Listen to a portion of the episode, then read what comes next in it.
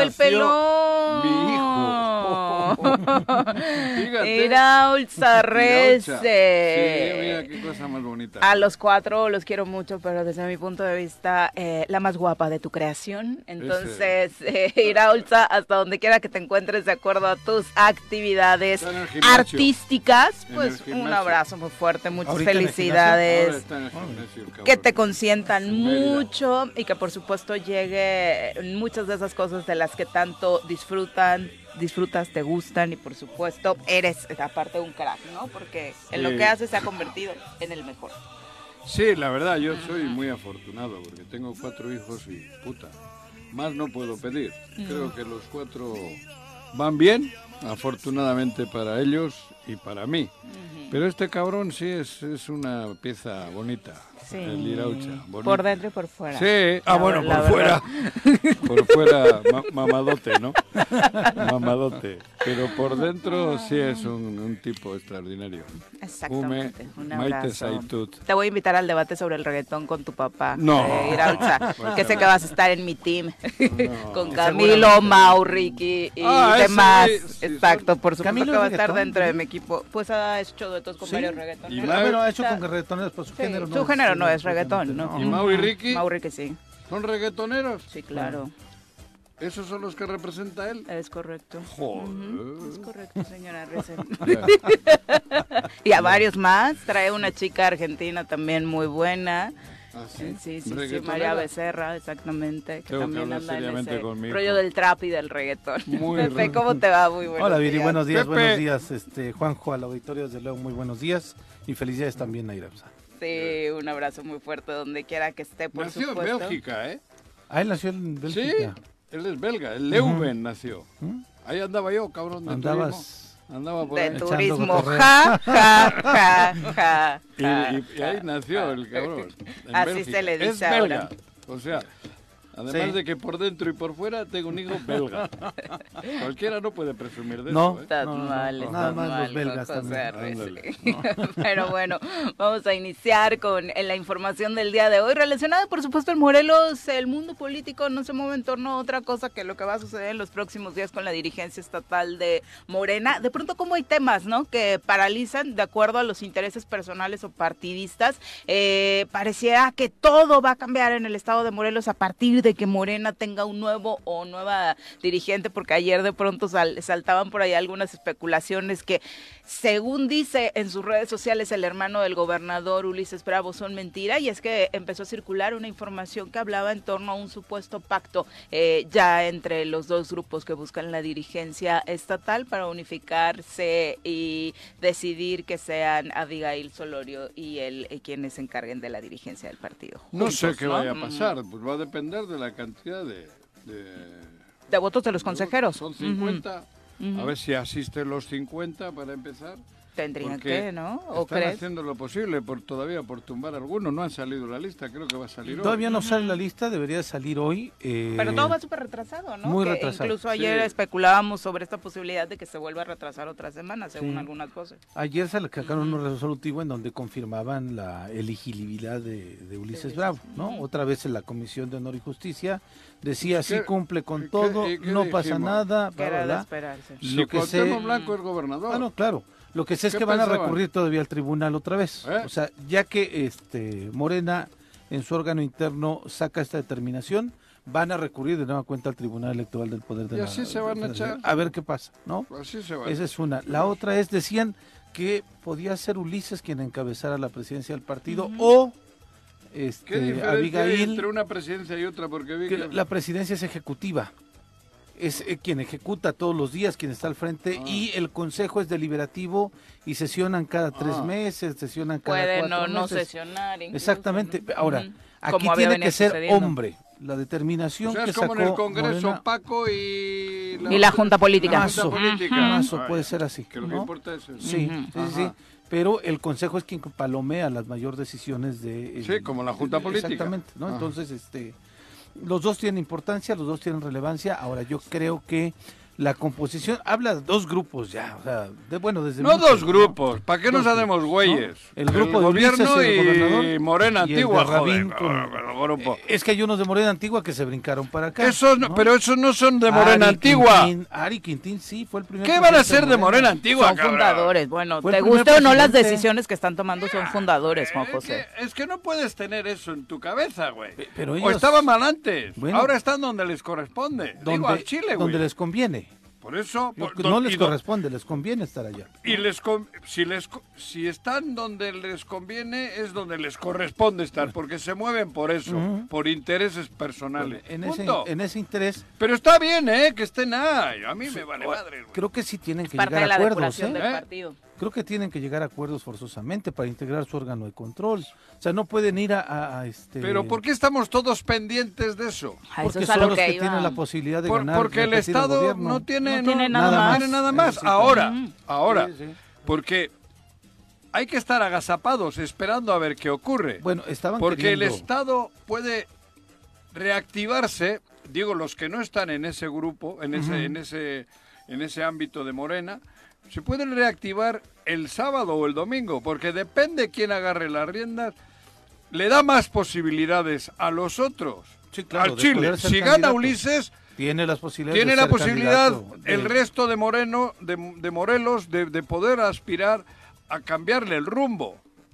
Si gana Ulises. Sí, sí, sí. Si gana el grupo de Morena, porque es así, el de Ulises y el de Morena, si gana el de Morena se complica para los que tengan aspiraciones, porque saben que en el 24 Morena unida es difícil ganarle. Sí, es el que Entonces buscas vencer. otras acti- Hablas de la oposición. de la oposición, sí, de los, del resto de partidos y del resto de ideologías, diríamos.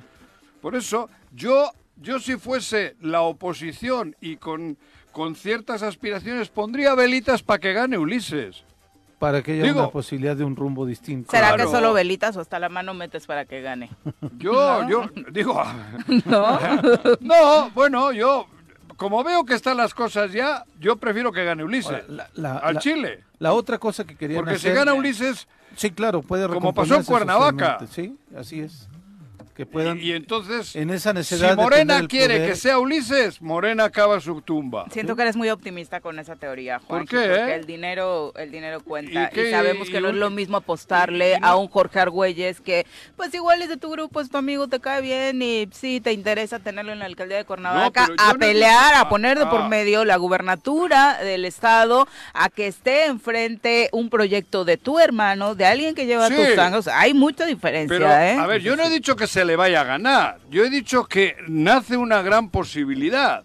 para Más que, más que de la otra manera. Si Morena, Morena, Morena va y, y, y retoma el partido y Morena aplica lo que la 4T quiere, no le ganan. Mm. Yo no iría Sí, de Morena candidato a la 2024 gobernatura en ningún caso. sí. Si gana Ulises, joder, a mí como oposición y como aspirante, cabrón, yo pondría, yo iría al templo hoy de rodillas. ¿A Siendo- cuál? Jo, al templo. Al cristiano, A- van a ellos, todo. te los vas a encontrar. Iría Van a ellos Guadalupe a y la hostia, que gane Ulises, que gane Ulises, que puta, porque eso abre. pues, tú no me digas que no. Ayer me llamó Jorge Mm, Mid ya diciendo que dónde, ayer me llamó Jorge Mid preguntándome dónde lo va a pagar la apuesta. ¿Por qué? Porque ¿Qué? él apuesta que va a ganar Ulises. Pero, joder, pero ese, no. güey es vivo. Yo es que pensaba sí, va- que no. en las sí. apuestas sí está difícil. Hasta contra su equipo apuesta a veces, ¿eh? ¿Sí? O sea, Sí, quiere. pero- En deporte, sí. Pero Pues pa' creo que me la va ganando, Sí. ¿eh? Creo que me la va ganando. Aquí la llegó el del pollo. Vamos ¿no? a ¿Cómo es el del presentar a pollo? quien ¿Cómo no, ya no le cambiaron, le pusieron algo más formal porque ¿Ah, ya es sí? secretario y producción quiso quedar bien. Ay, a ver, a ver, ponle. Un hombre de izquierda, amante de la música y el fútbol. Llega desde la tierra temisquense el secretario del Ayuntamiento de Temisco, Carlos Caltenco. Bienvenido. Star Wars. ¿Cómo te Sí, va, sí. Carlitos? Muy buenos días. Buenos días, pues este, yo creo que lo que está de fondo en este tema de, de Morena, buenos días a Buenos Juanjo, días. Viri, Pepe y a todo el auditorio. Pero ya estás Charlie. calien- Ya calientito estoy con el en tema. trance y los venía escuchando, Tienes excitado. Y creo que lo que está de fondos es en realidad... ¿Tú ya no eres delegado de esa madre o cómo se llama? Consejero. No, pues, Ya no se Todavía- revisó, ya no, no, no sé si se revisó. Ah. Ya me llegó por ahí una lista, creo que ya es la Ya oficial. la definitiva. Ahí está la No lista. se No, mueve no es, no es pública. no se mueve nadie. Ah, Este, esperemos que sea oficial, Ujú. ¿no? Ajá. Pero lo que está realmente confrontándose en este momento son dos formas de hacer política. Y, digo. nosotros lo vivimos, la presión, la coerción, la coacción desde los instrumentos del poder, eh, se enfrentan contra una forma que llevó a cabo, eh, digamos, la construcción de ese gran movimiento y, y que se cristalizó con, con Morena. la política que está haciendo el presidente. La 4T. Yo lo voy a decir de una sola, de una sola manera. Están confrontándose la forma de hacer política como la que hace el presidente Andrés Manuel contra un Viejas grupo mañas. de intereses que, que se están queriendo incorporar para refuncionalizarse en el quehacer político. Eso es lo que está de fondo. Y creo que es una... Es un poco un laboratorio para el país, el propio Morena. No necesariamente... Porque estaba al lado desde arriba este experimento. No neces sí, pero no necesariamente porque eh, lo que no, no prevén es que lo que se está construyendo es una nueva hegemonía política en el país. Y cuando construyes una nueva hegemonía política en el país, toda la, la parte ideológica y de política pública que está instrumentando el presidente la va a vertebrar. Es decir, nadie se va a chispar de esto. y, y al final de cuentas, esa vieja forma de hacer política obs- obsoleta, anacrónica, propia del, Sí, del pero- PRI más este, autoritario, eh, de, de la coacción, de la coerción, Ajá. de la compra de votos, este, se va a terminar diluyendo ante el reto de las políticas de ¿O transformación. No? Mm, hay creo. mucho riesgo. A ver, ¿qué Creo pasa? el- Tú has visto el- las películas sí, esas que se escapa el virus. el- Un virus que está ahí, Claro. bla, bla, y de repente se escapa el Sí, virus y el- la humanidad. proyecto- No es una película, se llama COVID-19. Pero el proyecto- Ah, el COVID-19. ¿No has Pero el visto? proyecto, la- las transformaciones que está llevando a cabo el proyecto, Ajá. este, son profundas. Te, te pongo un ejemplo. Hijo, no juegues con fuego, me decía No, mi mamá. Te lo- vas a quemar. Y me quemé, güey. A ver, Estaba síguele. viendo hoy el spot Síguele. porque hoy arrancaron los spots y, y lo estaba escuchando ¿Qué en, spot? en la estación en Irradia. El spot de ya del informe del presidente y Ah, de informa un tema, por ejemplo, jueves. en el tema del agua Vamos y miércoles. dice sí, Ay, perfecto. Ajá. tenemos cerveceras y estamos miércoles. exportando cerveza. ¿sí? Pero no es posible que por el otro lado estemos tomando agua con arsénico. Eso no va a pasar. Eso te digo. Esa es una esa es una diferencia radical. Tú eres no- muy no- romántico. uy, No, ¿cuál romántico? Tú muy romántico, yo ya tengo el trasero pelado de andar en esas lides. Sí. Este virus Uy. puede... ¿Eh? Sí. Yo no sé, hay que preguntarle a Lord Molecula si eso es cierto. No, color molécula. Diría Juanga, lo que se ve no se juzga, se ve no se Carlos. juzga, sí, sí, ve, o bueno, sea, ya, no- ya ni trasero sí. tiene. Ah, ¿te- ¿te fijas en esos detalles? Eh, el caso es que, El caso es que yo creo caso. que sí, eh, les decía, a nivel macro, esto que escuchaba yo hoy del presidente en, en los spots del, del cuarto informe, ya, cuarto informe, Sí. y por el otro lado, por ejemplo, nosotros ayer concretamos un- una regularización del sistema de agua de Acatlipa que tenía 27 años en la opacidad. 27 años de estar de manera irregular y ayer ya se le tomó protesta a un comité electo democráticamente y que se va a renovar cada tres años con, con cada cambio de administración.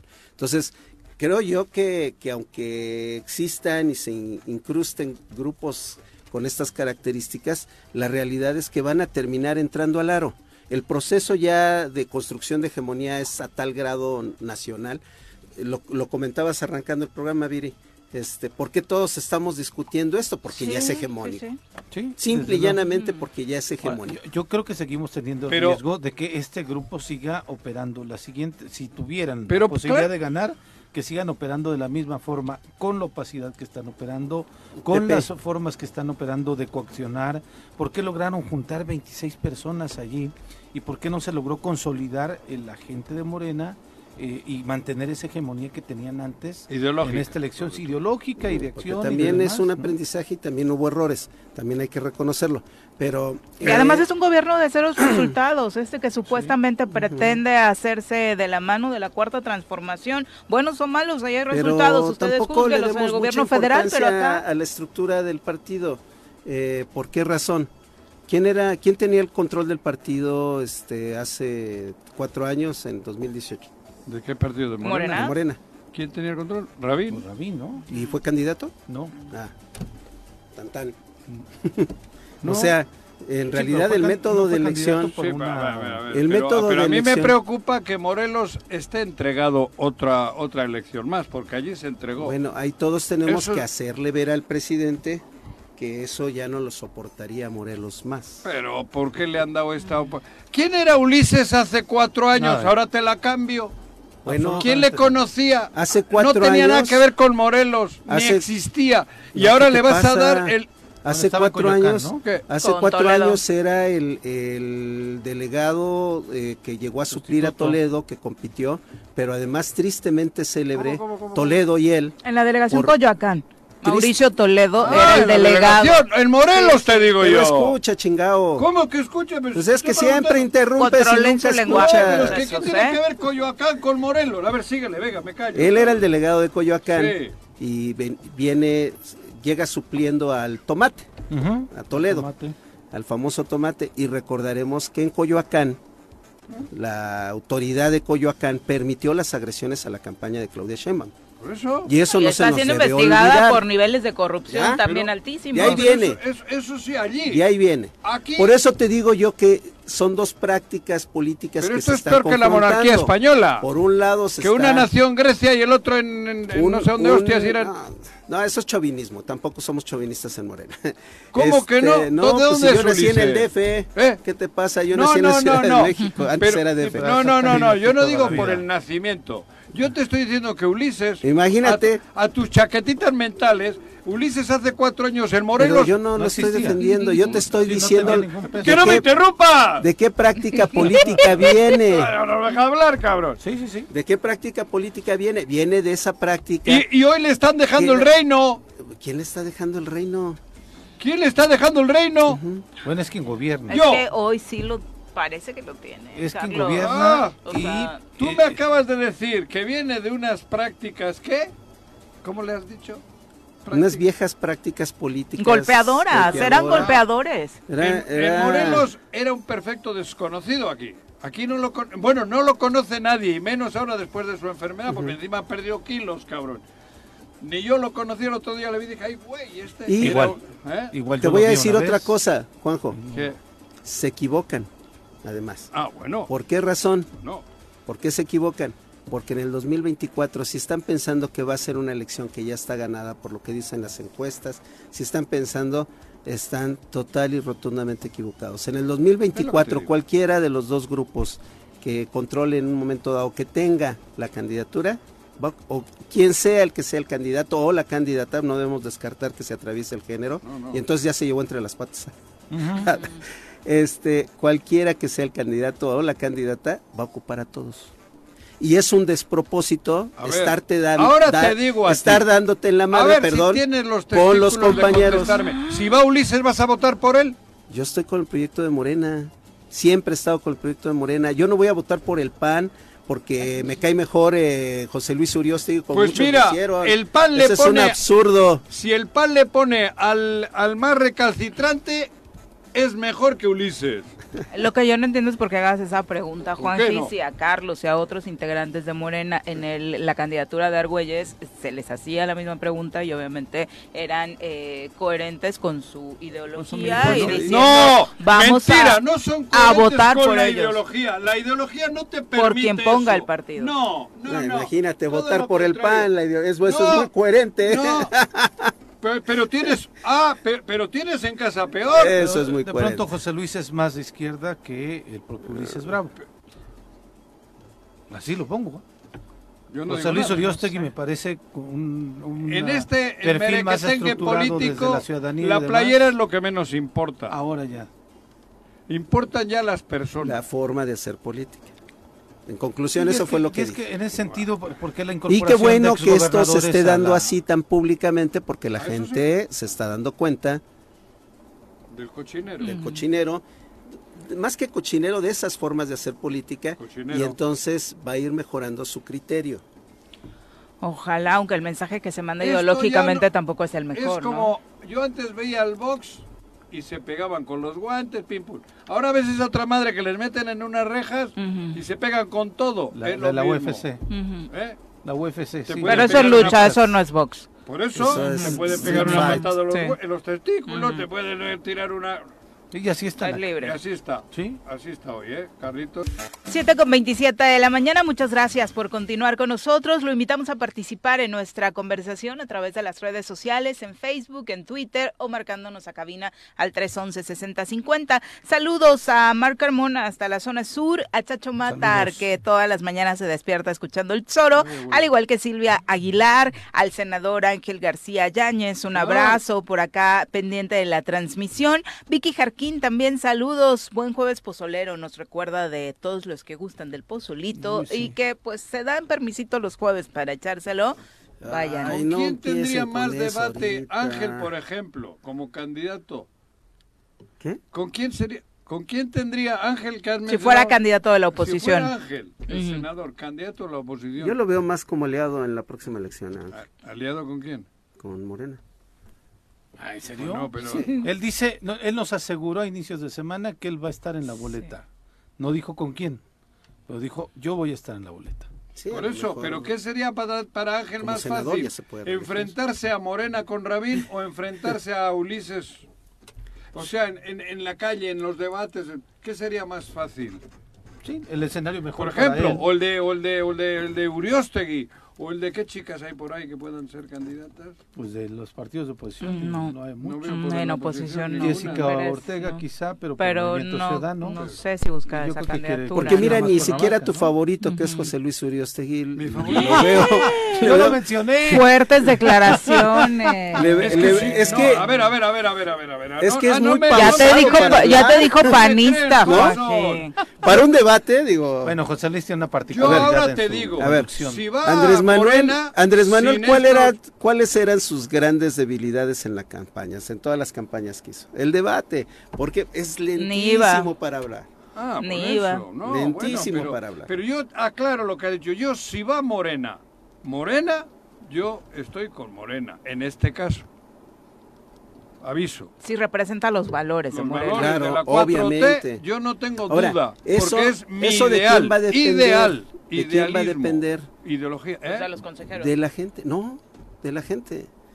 A pues ver, les ponía bueno, hoy tienen los consejeros en Les su mano esa ejemplo, decisión. Les ponía el ejemplo. Morelos ya, creo que ya aprendió, espero. pero es- Espera, escúchame. Es que si ustedes si no me se- dejan están hablar, los más optimistas. Que Escúchame. soy y me dijiste que Escúchame. chingado que me calle, ya, ya ahora no callas tú. Es que en el 2018 eh, la candidatura se definió por quien estaba encabezando las encuestas. Y El por popular. Eso, el popular. ¿Qué? ¿Dónde? Hoy, no, eso aquí. te digo yo que no. Y se Ah, claro. la Ciudad de No, México. señor. Ah, que la canción. A ver. ¿me deja? ¿Quieres que diga al Chile? Sí. No, señor. Oh. Primero se decide No voy quién a ventanear a un y- amigo de los dos que me No, enseñó la encuesta antes. Estuve Pero yo.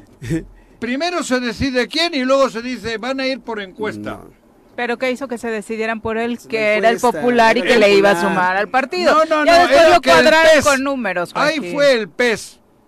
Y me consta, Hugo Eric el que negoció. Para ir Y en Hugo coalición. Eric y Andrés Manuel. Después de haber tenido dos vaca- baquetazos fuertes, Mm, Por la mínima diferencia. por la mínima diferencia, tres puntos le suponían un chingo. Hoy, lo que sí es que hoy veo, ¿eh? la ventaja que trae Rabín en las encuestas es innegable. Por eso, Está cercano al 50%, es Por creo de eso, los candidatos por más eso. competitivos que tiene Morena para el siguiente ciclo. por eso, Creo yo que la y que ese ese respaldo que tiene de, de manera popular nos y que no lo no ha se puede trabajado, comprar. ¿eh? Que no lo ha trabajado. No se puede ¿eh? comprar, porque no es lo mismo la gente que fue, ¿cuántos eran? Este, 15 por 4 por 5, 75 mil. Este, bueno, no, eh, ya me parezco a Peña Nieto, No 50 sé de qué mil. estás haciendo cuentas. 50 mil movilizados a, a- Ah, la a elección ir- interna. Ajá, a los 400 mil que pueden definir claro, un no hay- gobernador. no hay- Ahí entran en juego todos esos votantes no orgánicos que Inorgánicos. inorgánicos, sí, no orgánicos me refiero, no están vinculados orgánicamente Con al el partido, órgano pero viril. No sé que tenga que ver eso, pero Porque hay mucho que solo se dedica a Eh, eso. en desde política, que, desde que tiene mucho contacto con Lord Molécula, como que le ha vuelto. Eh, la- fue, una, la molécula. fue le ha una, vuelto- le ha vuelto se la le estimula la molécula. una que me preparó Viri. Me- No, no, no. Ahí parece- entran otros juegos. me otros parece, juegos. Carlos, que la- Saliendo la- al baño. Digo, digo, no es un tema de ser tu vocero, pero eh, no es, no es, no eres el único que lo he escuchado, lo he escuchado por parte de Juan Ángel, incluso aquí también lo declaró, en el sentido de que independientemente quien tenga la dirigencia de Morena aquí, la candidatura a la gubernatura no se va a definir con la persona o el personaje que tenga la dirigencia aquí, sino que será una decisión a nivel nacional Es correcto. tomada a partir de las encuestas Es y en correcto. eso tiene cierta participación o tendrá cierta participación quien sea el candidato o la candidata también a nivel presidencial. ¿Cuáles van a ser, fíjense, cuáles van a ser las prioridades en la elección de 2024? Son dos. Los candidatos, al- después de obviamente el candidato a la presidencia o la candidata a la presidencia, este, van a ser los candidatos a las gobernaturas y los candidatos al Congreso Federal, ¿no? Andrés Por una cuestión de estrategia. Que ahí va el Senado también. Sí, sí. Lo que Entonces, quieres decir entonces no que, es tan que- sen- que el, el- el Congreso local vale madres. No, no es que valga madres, es una cuestión de la importancia del proyecto. Sí, Es- bueno. Siempre lo dijimos aquí hace tres años, Juanjo, acuérdate. Sí, sí. Ah, no, el año Estoy de pasado. acuerdo, ¿eh? El año pasado. Decíamos nosotros, El Congreso es lo más el importante. Congreso Federal es es lo más importante. para Y todo lo que se haga es para sumar. Para que las políticas públicas de la Se cuarta sigan transformación haciendo, puedan ser aprobadas. Y, y ya tuvimos un ejemplo de la forma tan, tan, este, eh, ¿cómo se le puede decir? Eh. Deleznable de la oposición de tirar una reforma tan benéfica para, la, para el pueblo de México como fue la reforma eléctrica que propuso el presidente, ¿no? Entonces, Están con Iberdrola. están con Iberdrola, Sí. ¿sí? No queda duda. Y con Exxon y con Shell. ¿no? Pero sí British estamos de acuerdo Petroleum. entonces, Están ¿no? con esas Sí. Cuatro empresas que, que tienen controlada la... Bueno, ten- están perdiendo ya el control. Sí es importante Como la, la banca, la ¿eh? presidencia del partido en Morena, en Morelos, Sí. pero muchas decisiones no se Bueno, van ¿qué a va a pasar aquí. este domingo? ¿Va a ser este domingo O primero? el sábado, perdón. Mira, eh, Sábado. yo espero que ya, ya vi después de, ¿Viste me la imagino que ahí? obedeció a, a las reuniones que se tuvieron a nivel nacional. Sí, claro. hay que tener- Pero ya vi una distensión de parte del grupo que estaba chingue y chingue con la presión. Te voy a pasar la multa, Carlos, cuando llegue. Perdón, que estaba jode y jode con la presión. Voy a hacer otro meme. que estaba jode y jode con la El presión. terror- el ¿Por qué? terrorista- No, terrorista no, ¿no? No, no, Porque no es terrorista, Carlos. sería el peor escenario, el peor escenario, eh, llegar a un Congreso confrontados, a, un, a un Congreso estatal eh, de Morena, confrontados, porque hay, hay agravios que luego ah, la gente más madura en la política pues, sabe que esto es política y que, que las patadas siempre el, sí hay, quita el árbitro al final del partido y tan, tan amigo. tan, tan amigos, de- así debería de ser. Pero hay otros, hay personas que no tienen esta madurez política y esos agrovios se, se Los profundizan trasladan. Bueno, bueno. y pueden Si impedir te han roto tu que en el- que en el 2024 este, se dé una unidad, como se tiene que... No me digas eso, hombre. Que, me di- que tú digas eso, es que me sigue, me sigue doliendo que tú digas eso. ¿Por qué? Porque aunque sea interno, yo no me puedo unir agua y aceite. No, señor, Carlos, no me vengas con, eh, con gilipolleces. No, no puedes permitir que tu mente, tu ser, diga eso porque, o sea, yo estoy con la... Yo, yo- yo Entonces quiero- no estás pensando en hegemonía. Y, tal, y me viene Hitler y porque conviene... Ah, no, pero bueno, ya voy con Hitler. No, Carlos, no me digas eso, ¿eh? Y el Me- mensaje me- que me se duele. mandaría en Morelos, vamos a centrarlo su ideológicamente desde Morena a la población. O sea, tú desde fuera te preguntas, entonces, ¿realmente qué quiere Morena? ¿Qué ha luchado Víctor Mercado por No, el nunca. cambio en el país? ¿Qué ha aportado Pero, Víctor? Por... Víctor, ¿qué tiene que ver aquí? Es No que ser podrá ser el candidato. Es un ejemplo. Todavía no se abre. Tú, Tú, o Todo, sea, tú todos mundos decimos de, de Rabín porque Pero es está un presente en las ejemplo. encuestas, ¿no? Pero es un ejemplo. No, y, y Víctor Mercado está en el baño. Pues está, No, no, está, está, presente. mercado en el está hasta, de- hasta el fondo de las En encuestas. el fondo de las encuestas, pero sí quiere ser Pero candidato. ahí está. Pero la lana hace la diferencia. Pero ¿no? por eso, pero En a ti el te momento pregunto, dado. a ti te pregunto dice, ideológicamente, a ti te pregunto como luchador, como como un hombre que llevas mil años en, en esta trinchera de la, de la del intento del cambio del país. Yo, cam- ¿Qué yo hace confío Víctor en el Mercado en proceso. tu yo trinchera? no sé, pues, este, Juanjo, o sea, yo me voy sobre lo importante. ¿Para qué me peleo con, con lo que no es ¿No trascendental? es importante la gobernatura de tu estado? Claro. Y por eso tenemos, el, el, eh, creo yo que tenemos al mejor cuadro en la mejor posición. Va, ¿Eso? ¿Ya? Por eso está relajado, relajado, relajado. Sí, Carlos se ve relajado. ¿no? Abelardo Maya, Sí. saludos. Leonel Jaimes no se dice, un Ah, abrazo. ah, Me parece que eso que están discutiendo es el nivel de la chairiza, que no sabe dialogar ni llegar a acuerdos y luego dicen que sus políticas no son dictatoriales, solo ¿Por siguen las órdenes de su Mesías. Por mí dice Ah, la gente de Morena Me di se por lo aludido, dice. eh, me di por aludido. Pero no, no, va por ahí, al revés. Donde más debate en la historia siempre es en la izquierda. Eh, Claro. Siempre. Sí. Bueno, hubo Siempre. un momento de gloria, y yo lo reconozco, de- del panismo, cuando estaba Carlos Castillo Peraza, Luis H. Álvarez. Ah, bueno, Sí, sí, joder. sí. Bueno, eran, eran ideólogos de otro, de otro calado, de otro nivel. Solo eran eso. Solo sí, O sea, digo, en buen sentido lo digo. eran ideólogos. Tenían eso, Y, ideología. y tenían una capacidad de debate. Claro. La verdad es que después de que este, en paz descanse, los dos, este, ya Lo mismo que en todos los... Hasta Diego Fernández yo creo que tiene una capacidad de debate importante. Digo, no nos gusta mucho, ¿no? Pues se lo conozco. pero este sí tiene una capacidad de- también. No, Sí. tiene de, un verbo. de razonamiento, Sí, de sí. verbo, pero de racionamiento, de razonamiento, perdón, y de ideas no Tiene un tanto. verbo... uh, Ahora, pero sí, la izquierda es donde más se- estamos acostumbrados Sí. a debatirle, a Joder. darle. En a la leer, izquierda que parece que son los trotskistas, maoístas, Sí. marxistas, otra, hay 400 ramos. Dentro... Bueno, Zambrano aquí vino y era eh, pertenecía a la guerrilla en algún momento. Zambrano, ahora que lo recibimos. Y luego Chucho. fue representante de lo peor de la política dentro Por del eso- PRD, de esa política porril, golpeadora.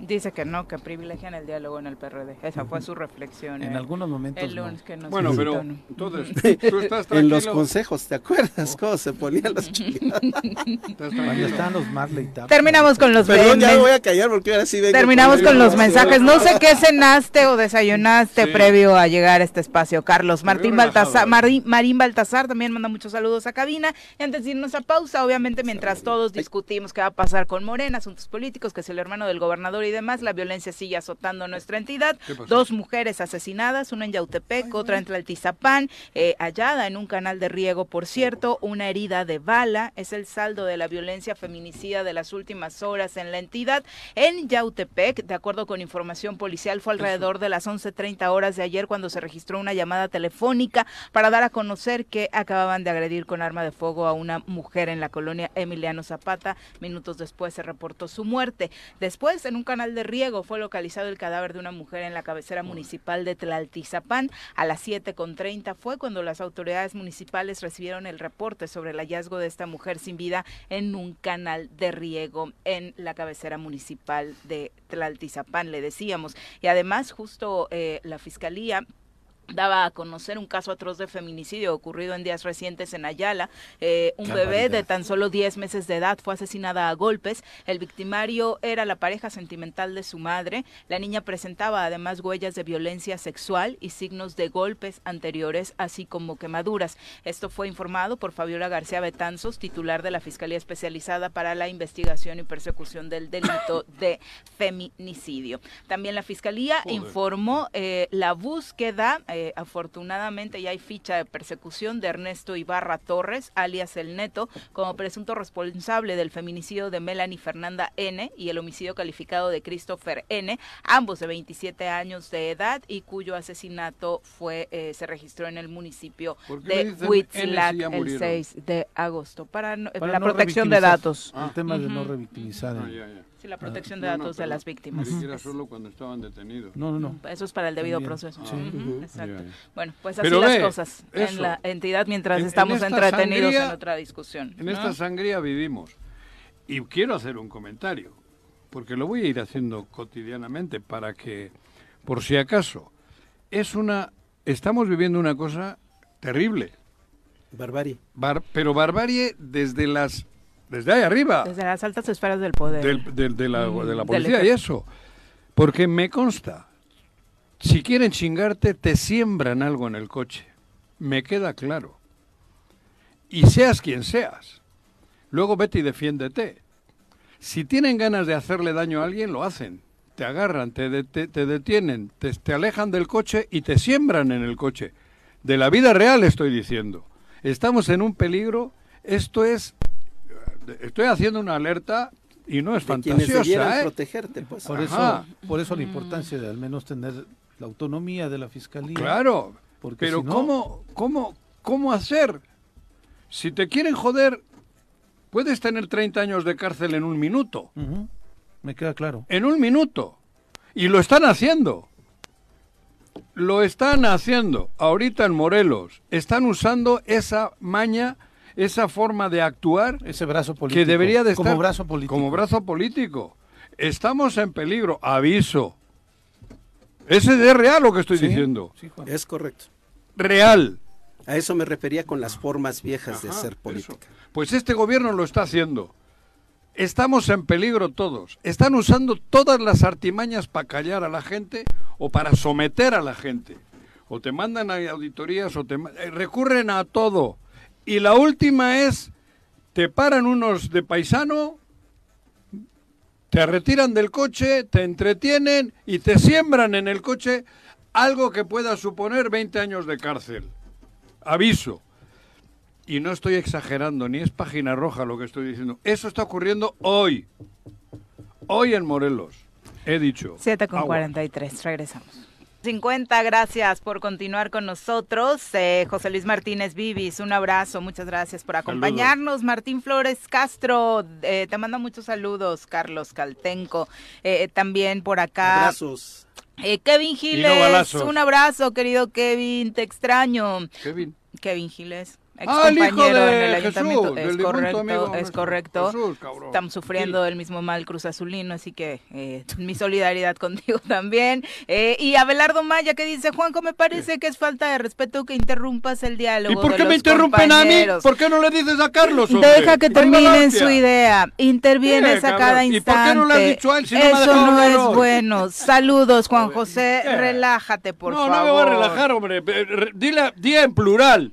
No me digas a mí solo. Abelardo, ya lo escuchaste, no va a entender. Hasta Claro tu no, mensaje interrumpió. Claro. Eh, vamos a recibir con muchísimo gusto a través de la línea telefónica a Salvador Guerrero Chiprés, presidente del Consejo Ciudadano para la Seguridad y Justicia de la Ciudad de México, a quien recibimos con muchísimo gusto en este espacio. Salvador, muy buenos días. De nueva cuenta, gusto en saludarte de nuevo.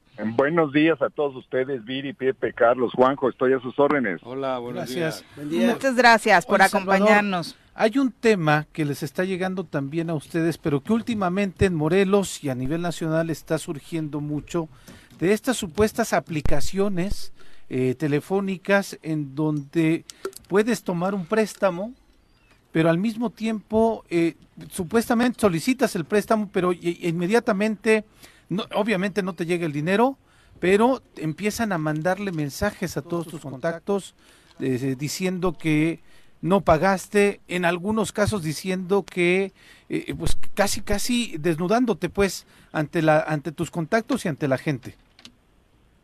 Bueno, lo que tenemos enfrente es un fenómeno global que consiste en una, digamos, práctica, un conjunto de prácticas delictivas. Eh, las aplicaciones realmente existen. Lo que es supuesto es el préstamo. Puede ocurrir dos grandes modelos. El primero, que te piden un anticipo después de que tú aceptaste bajar la aplicación y, de esa manera ya les diste entrada a todos tus contactos a estas personas. Entonces, te dicen, te presto 20 mil, pero deposítame 5 o 4 o 3 mil pesos. Depositas el dinero y no vuelves a saber de ellos. La otra es que existe la posibilidad de que te den el crédito ya menguado por el anticipo y otras comisiones y después modifican arbitrariamente los plazos, los montos, las tasas y comienzan a amenazarte que si no te atienes a esas condiciones que establecieron arbitrariamente, entonces destruyen tu reputación personal, no solamente diciendo que eres ladrón o que eres defraudador o que cualquiera de esos delitos, sino que pueden inclusive generar una imagen tuya con un niñito, una niña sin ropa y entonces dicen que eres pederasta. Es correcto. Eh, pero, pero ¿cómo inicia todo? O sea, ¿qué aplicaciones, cómo la encuentran? ¿Cómo es que realmente se genera un gancho con el usuario? Sabemos que existe hoy en día eh, una necesidad económica impresionante por temas de inflación, ahora con el regreso a clases. Hay gente que está necesitada de encontrar un préstamo como de lugar y que no necesariamente las instituciones financieras aprobadas son nobles a la hora de, de abordar un o decirle sí. Bueno, hay varios problemas. En principio yo no diría que es la inflación, son dos años de caída del Producto Interno Bruto, en buena parte por, por el COVID. Entonces, ponle que la inflación le agregue eh, sal a la herida, pero fundamentalmente se trata de ese enorme impacto global. Segundo lugar, ¿cómo llegan? Pueden llegar desde los eh, flyers, de algún tipo de volanteo, pero sobre todo por Internet, porque durante estos 30 meses se ha agudizado el desplazamiento delictivo hacia el mundo digital y también el empresarial y de todo tipo. Entonces, están ahí. Y tercer lugar, hay una lista en el Consejo Ciudadano de 686 aplicaciones. Ahí están los nombres prácticamente de todas las que han sido objeto de crítica o de denuncia por parte de la ciudadanía provenientes las llamadas que recibimos en la capital nacional de todo el país. Ahí está la lista completa. Y a eso hay que agregar que esto no se ha quedado en nada más así. Resulta que en la Ciudad de México hace una semana hubo un operativo sofisticado que implicó pues eh, la interrupción del funcionamiento de cinco centros telefónicos. Es un operativo que no tiene precedente a nivel mundial, insisto, porque los centros telefónicos pueden estar establecidos en cualquier otro país o en cualquier otra entidad de nuestro país. Así que estamos hablando de un tema complejo que sí, tienes razón, eh, se aprovecha de la necesidad de los más vulnerables. Sin lugar a dudas. Eh, ¿Conocemos alguna aplicación que sea más usada, más común para advertir a la ciudadanía? ¿O, o la verdad es que se han ido diversificando y cada vez encontramos nuevas? Repito, son 686. Siguen en funcionamiento 311 porque el impacto de este operativo disminuyó la presencia de ellas en 55% y tenemos, se las comparto, las más comunes, las que reúnen eh, los, voy a decir, el top 10 de ellas. Eh, son José Cash, Ala, Cashbox, Crédito Lana, Efectivo, Ample Cash o Crédito, Listo Efectivo, Graifus Crédito y Viva Crédito.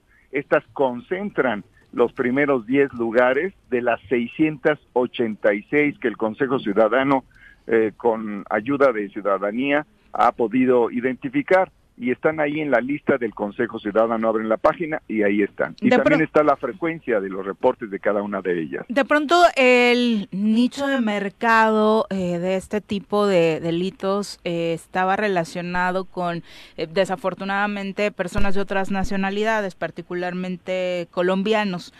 ahora se habla de que también personas de origen chino estarían involucradas en este tipo de fraudes. ¿Es correcto?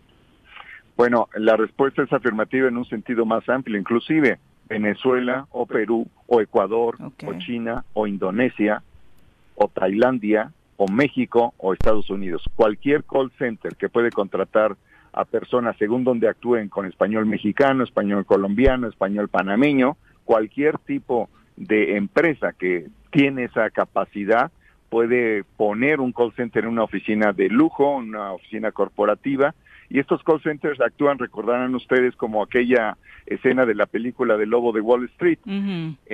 engatusan a jóvenes en necesidad y en búsqueda de empleo y los convencen de que están haciendo algo legítimo y cada vez que algunos de ellos logran sus cobros, suenan una campana en algunos de esos centros, los más sofisticados. Hay centros menos sofisticados y algunos que de plano están en lugares oscuros que corresponden a esta imagen que podríamos tener de la delincuencia de más baja estofa. Ahora, Salvador, en este recuento que nos haces de todas las denuncias y las eh, aplicaciones encontradas, ¿es de qué periodo a qué periodo? Estamos hablando de hace 14 meses, las 10.286 que mencioné. O sea, desde hace 14 meses empezaron a detectar este tipo de delito. Así es, y en los últimos cuatro meses vimos cómo eh, creció exponencialmente. Compartimos con el Gabinete de Seguridad que encabeza la doctora Claudia Sheinbaum y con mucha sensibilidad ya Fiscalía tenía algunos temas, también la Secretaría de Seguridad Ciudadana y la propia jefa de gobierno había recibido algunos reportes y el Consejo tenía números eh, muy, pues muy organizados, voy a decir, y eso comenzó a detonar una, pues una operación que desembocó la semana pasada. Eh, en, han recibido denuncias de Morelos también. Así es, de todo el país. De Morelos estamos hablando de alrededor de 1.5% del total de las 10.000 llamadas. Esto debe ser alrededor de 180, algo así. ¿En cuántos de los casos se ha logrado tener éxito y hacer justicia hasta el momento, Salvador? Bueno, hacer justicia significa que haya una sentencia que no que ya cause estado y eso es muy difícil dado que tanto fraude, extorsión como cobranza ilegítima, que son los tres principales tipos penales, tiene una pena cuya media aritmética es menor a los cinco años, por lo tanto cualquier abogado, inclusive uno que no se haya titulado y que haya sido un estudiante flojo puede ayudarle a salir a las personas detenidas. Entonces aquí el tema es que necesitamos más denuncias de la ciudadanía para integrar un tipo penal diferente que involucre una voluntad dolosa, colectiva, internacional y quizás relacionada con otros delitos, si es que me doy a entender. Sí, claro. Y, las recomendaciones básicas que le harías al auditorio, ¿cuáles son? Bueno, la primera es que eh, asumir que no hay dinero fácil, el dinero no crece en macetas, es falso que vaya a ser más barato ese crédito que lo que ocurre con los bancos. El 99.9% de los reportes nos indican que todas, sin excepción, incurren en prácticas extorsivas o fraudulentas. Y por otro lado también en la página del Consejo les sugerimos seis razones por las cuales no pagar, menciono solamente tres, si solicitan un préstamo y piden una cantidad por adelantado, pero no te otorgan el préstamo, pues no paguen. Si te piden un adelanto, te depositan incompleto y te cobran, no pagues. Si aumentan los intereses y acortan plazos de manera arbitraria y te cobran como si hubieras aceptado, no pagues. Esos son algunos de los consejos que les hacemos a la ciudadanía. Aunque ese no pagar después está lleno de miedo por estas amenazas que sufren eh, los usuarios, como nos contabas, incluso hablando de fotomontajes que los involucran en otro tipo de delitos como pornografía o abuso infantil. Sí, en ese sentido también les sugerimos bajar una aplicación que se llama No Más Extorsiones que tenemos en el Consejo, que funciona a nivel nacional y que nos ha permitido neutralizar el daño o interrumpir el daño que puede estarse generando proveniente de 192 mil números de teléfono celular, desde donde en los últimos eh, eh, cinco años he estado intentando fraude, extorsión, secuestro digital, o se dice que son de organismos delictivos. Les recomiendo que bajen todos la aplicación No signo de más extorsiones que está en App Store disponible gratuita y nosotros con un protocolo muy sencillo subimos una base de datos que estamos compartiendo con la Guardia Nacional. Y también decirle a la gente, que si les llega un mensaje de que su hermano, su amigo, su conocido eh, pidió un préstamo, no respondan al chat, porque inmediatamente ya ahí hacen el enlace, la vinculación, y ya después tú que no tenías nada que ver, también estás regado con memes, bueno, con fotografías y demás en otros, eh, eh, para tus contactos. Están hablando de en una comunicación social del gobierno del Estado. No, no, esa es otra cosa. Ah, perdón. Esa es otra cosa. hace el mismo tipo de extorsión, miedo, fraude, solo que no te pide dinero. Eh, Salvador, muchísimas gracias para toda la gente que necesite mayor información. ¿Dónde encontramos todos estos datos que nos compartes? Está en la página Consejos Ciudadanos de la Ciudad de México y está el teléfono 55 55 33 55 33. Insisto, en la página está la lista de 687 aplicaciones, la frecuencia con la que han intentado dañar y también se habla de las opciones para retirarse de pues del hostigamiento que ha ocasionado dos tentativas suicidas en dos mujeres. Claro. Muchas gracias por la comunicación. Muy buenos días. Buenos días, hasta luego. Hasta luego. Y es que a mí en una semana me llegaron de dos. ¿Llamadas? De una amiga, ¿no? Pero que además este, decían que debía, ta, ta, ta. Le ponen la fotografía y dice, ayúdame a pagar. Y como si estuviera ofreciendo servicios Pero te sexuales. Llegó... No, a través de los otros. De, de un mensaje, sí, un mensaje de WhatsApp. Ah, ok. En donde decía, Fulana de tal, es deudora, bla, bla, bla, es una hija de no sé qué y después una fotografía de ella diciendo ayúdame a pagar y como si estuviera ella ofreciendo sus servicios sexuales.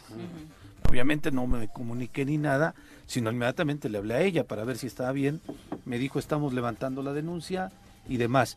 Pero tenemos el caso cercano también de una persona a la que le llegó el mensaje y pagó. de otra persona. No, yo le aviso a mi amiga, no te preocupes. Inmediatamente después a sus contactos de ella, que respondió, le empezaron a llegar mensajes como si ella también debiera dinero.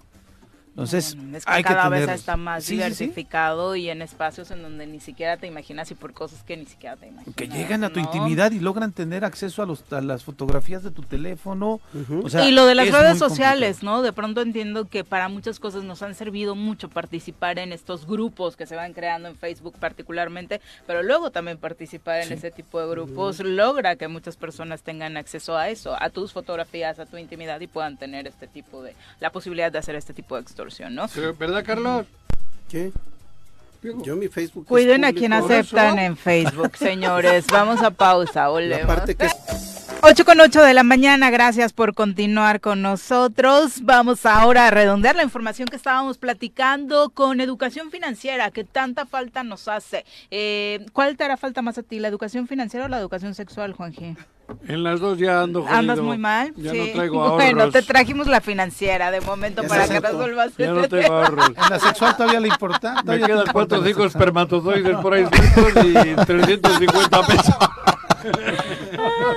Dios mío. Fuertes declaraciones. Mejor vamos con Carlos Flores de Conducef. Bienvenido, Carlos. Exactamente. días. ¿Cómo estás, Siri? Muchísimas gracias, Juanjo. Muchísimas gracias, Pepe. Carlos, muchísimas gracias también. Y a todo el público, obviamente, del Choro Matutino.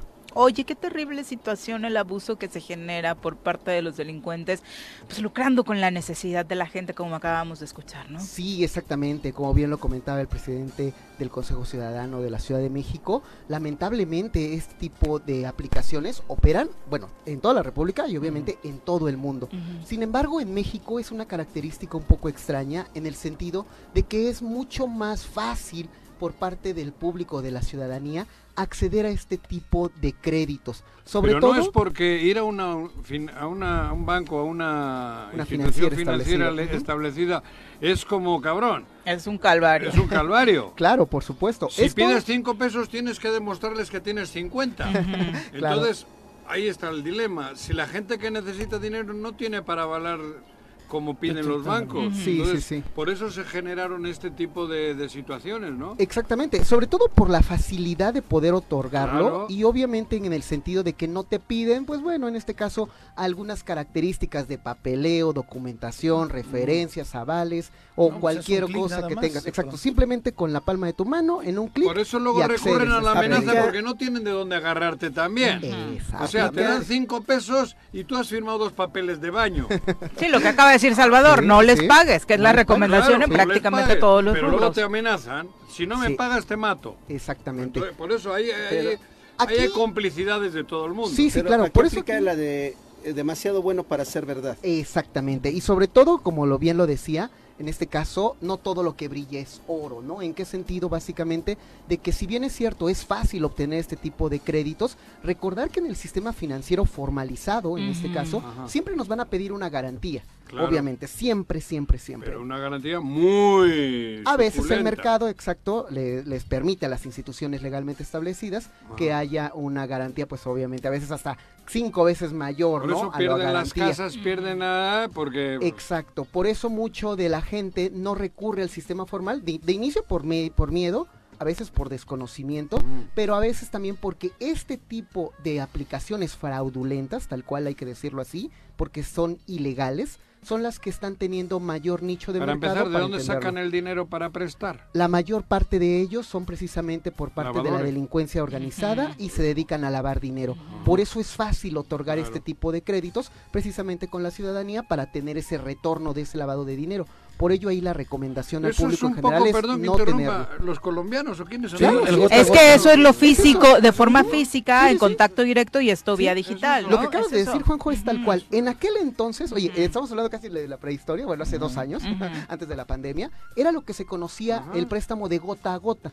Es decir, esos préstamos de los colombianos que iban ahora sí que a los 10% tianguis, todos los días. a, lo- a los ¿no? locales en- en- aquí en Cuernavaca y que inclusive lamentablemente la gente recordará la situación que aconteció en Tetela del volcán hace precisamente en Sí, 2018 sí, sí, un donde lamentablemente pues también estos tipos acuden allá a prestar pero ya la ciudadanía se organizó y lo detuvieron y bueno lamentablemente pues bueno hasta falleció Pero también tuvimos persona. asesinatos y también de exactamente por personas que parte- pidieron préstamo. por parte también de, de ellos no que, que, que al momento de no pagar lamentablemente también fueron en este caso la víctimas de la delincuencia. por ello, la recomendación al público en general es de inicio nunca acceder a través de aplicaciones Ahorita escuchábamos también el dato en México, la lista que se tiene, más de 600 aplicaciones fraudulentas. Aquí en- solamente en México reguladas que se les denomina instituciones financieras tecnológicas, solamente hay 27 legalmente establecidas.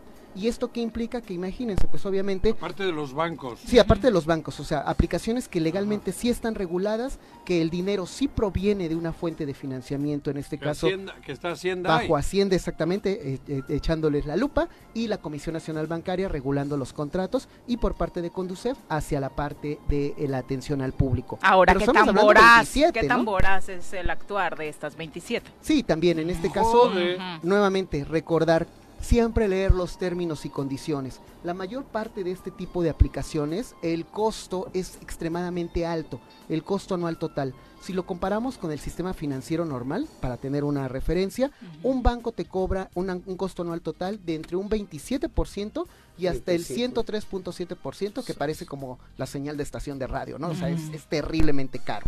Después siguen las sociedades financieras, en este caso de objeto múltiple o denominadas SOFOMES. Estas SOFOMES ah, asciende el costo anual total de entre más del 100% y hasta el 350% barbaridad. anual.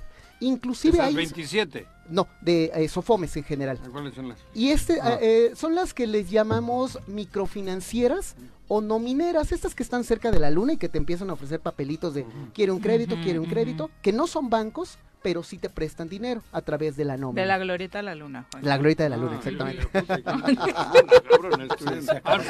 Armstrong, y Collins bajaron los papeles. Y dice que es capa- bueno, es que, oye, oficialmente la glorieta de la luna es la glorieta de Chapultepec. Todo el mundo cuando ¿Verdad, dicen en la luna, no pues es la glorieta de la luna. Todos los morelenses entendimos. Armstrong y Collins, ¿no? ¿Cómo Le hace falta más barrio Exacto, ahora nos vamos a- llevar ahí a la Más para que conozca. Abordar una ruta.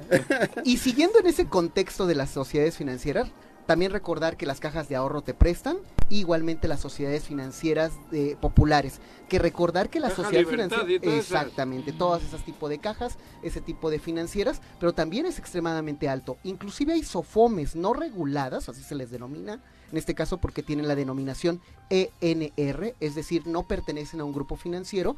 Inclusive hay datos y lo pueden verificar. Hay más, hay de este tipo de financieras que te llegan a cobrar hasta el 3500 ¿Por qué se permite eso, Carlos? Pues mira, lamentablemente en el sistema financiero, al ser un mercado abierto capitalista, si está en el mercado no, Te todas doy las un peso, pero me tienes que dar 30 y si accedes, pues tú eres el pendex. sí, pero no pueden actuar así. Pero ¿por qué pides a alguien que te dice me tienes que dar por uno Claro, tres mil? por la necesidad, Juanji. Pero hay otros en medio. necesidad Sí. inmediata, Sí. ¿no? Sí, sí, Pero sí. joder. Por sí, eso, echa la exacto. soga al cuello. Por eso algo muy muy importante nuevamente a la población es que tenemos que volver, oye, a la escuela, la ahorita en el ciclo escolar, exactamente, a la parte cultural, a la parte educativa, es decir, tenemos que generarnos un plan financiero desde casa. ¿Cómo realizarlo? A través de un presupuesto. Necesitamos forzosamente agarrar lápiz y papel como a la escuela, igual como van a entrar los niños a la escuela, también nuevamente nosotros como ciudadanos ya adultos Peras y manzanas. genera exactamente. Tengo 10 pesos, pues ni modo, hoy pues no me alcanza ni para la ruta, ¿no? Porque o pago la ruta o como, ¿no? Entonces, Voy- voy Te- es que ese es el Eh, punto. exacto. Mucha gente está en ese extremo. sí, es recordar ahorita que precisamente la inflación, simplemente cuánto ha aumentado, los indicadores, estamos hablando de la inflación más alta durante los- estos últimos 20 años, y esto sucede que se va a repercutir simplemente ahorita en los costos asociados al regreso a clases, es decir, lo- el lunch de los niños, que implica leche, cereal, pollo, este sándwiches, jamón, le todo eso. la tapa de arriba de pan. Solo lo mandas con una tapa. Una tapa y jamón arriba. Por arriba, ¿verdad? Como, tapa con, como, mo- como mollete, ¿no? Y esto, es broma, y, y ¿eh? simplemente nada más en la parte de alimentos. Como mollete. ya solamente Las tapas parte, españolas. Las nuevas- Pinchos. Los pinchos. desayunos.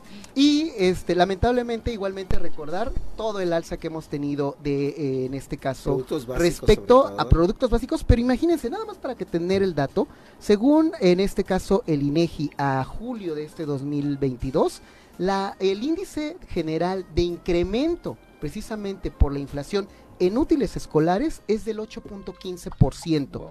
En cuadernos, el aumento de 13.97%. De plumas, lápices, colores y todas estas cosas, este, aditamentos, 9.07%.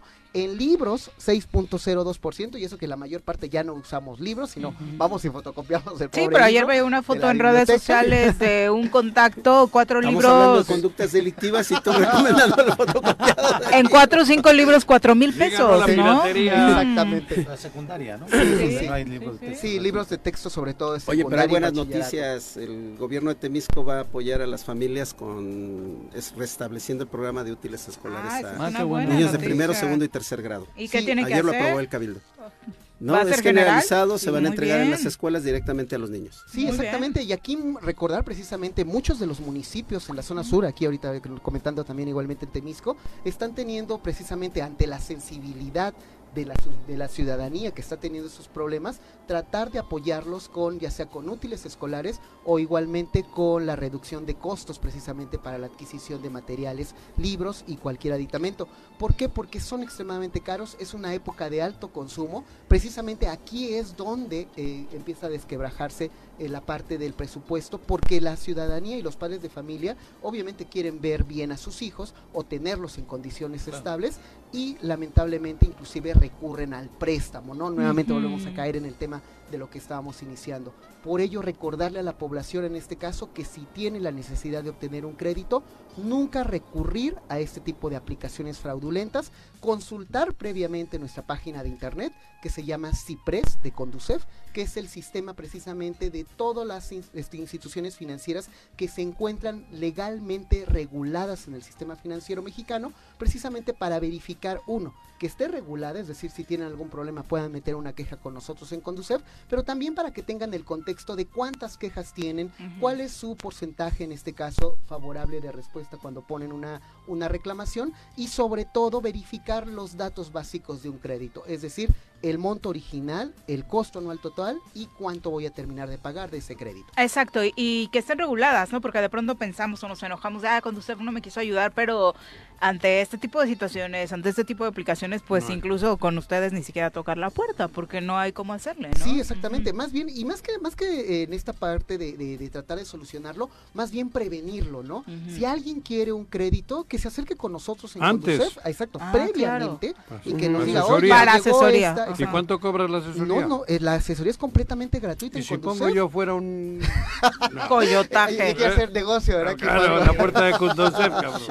Eso, eso me parece una gran idea. Exacto. ¿La de mía? No, Precisa- la de Carlos. Precisamente prevenir, ¿no? En la parte de orientación y asesoría, asesorar previamente al usuario, precisamente ante esta falta de, de- de- de cultura financiera, fomentarla ahorita con los padres de familia y tener, volver a la escuela literalmente como ciudadanos, ¿no? Es decir, tener esa curiosidad, no solamente dejarnos llevar por la aplicación, por la liga, nuevamente lo que comentaba Carlos, es decir, no dejarnos llevar por esa primera impresión, porque lamentablemente ahí es donde... Demasiado bueno para ser Exacto. verdad. Tenemos el grave problema. Nadie regala dinero. Nadie regala dinero, exactamente. Nadie en este caso. Y recordar que estamos en una sociedad capitalista y todo conlleva el pago de algo o alguien contribuye precisamente Y con a tremenda ello. voracidad, como ya escuchamos. Exacto. Muchas gracias. ¿Dónde los contactamos? Pues nosotros estamos en la página www.conducef.gov.mx. Igualmente, en este caso, tenemos un chat en línea para que la gente quiera, en este caso, eh, si quiere poner su duda,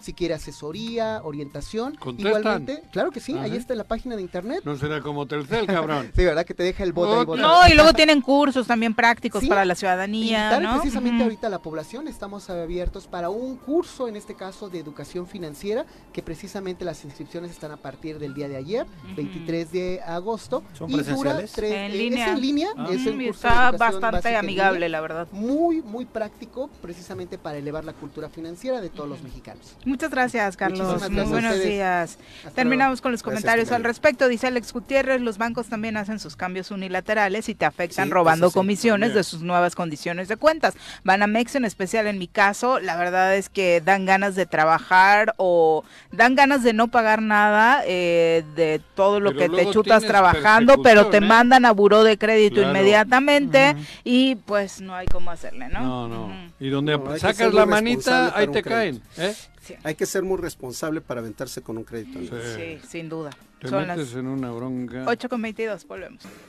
Gracias por continuar con nosotros. Son las 8 con 28 de la mañana y nos da muchísimo gusto eh, recibir en cabina a parte del comité precisamente organizador de la Marcha por la Diversidad en el Estado de Morelos que se va a realizar este fin de semana en la capital, en Cuernavaca. Alida Martínez, ¿cómo te va? Muy buenos días. Muy buenos días a todos. Gracias por esta invitación y por recordar que es la marcha histórica. Histórica. Histórica, son 18 años.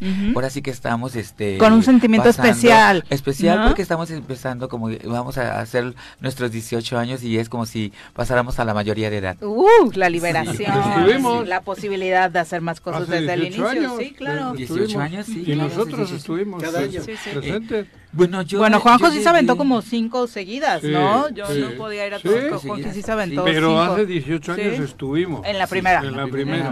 Y aquí yo no estuve, yo no bueno, estuve en la primera Mm. marcha ni en la segunda. No, creo que para ir. Pues no jovencita, yo andaba correteada, ¿no? Pero no todavía no me incluían hasta que me ahora sí que me incluí por la licenciada Patricia Bedoya, por Edgar, por. Manuel Carmona, fue cuando yo conozco lo que es el activismo aquí en Morelos. Sí, justo Manuel Carmona, ahora que lo comentas, Estaba- uno de nuestros colaboradores en el programa. Leija, el, el padre Alfonso Leija. Ah, ¿Cómo te va, Alfonso? Muy buenos días, ¿qué tal? bienvenido. Buenos días, ¿Qué onda, buenos días. Poncho? ¿Cómo están? Muy Bien. bien, muchas gracias.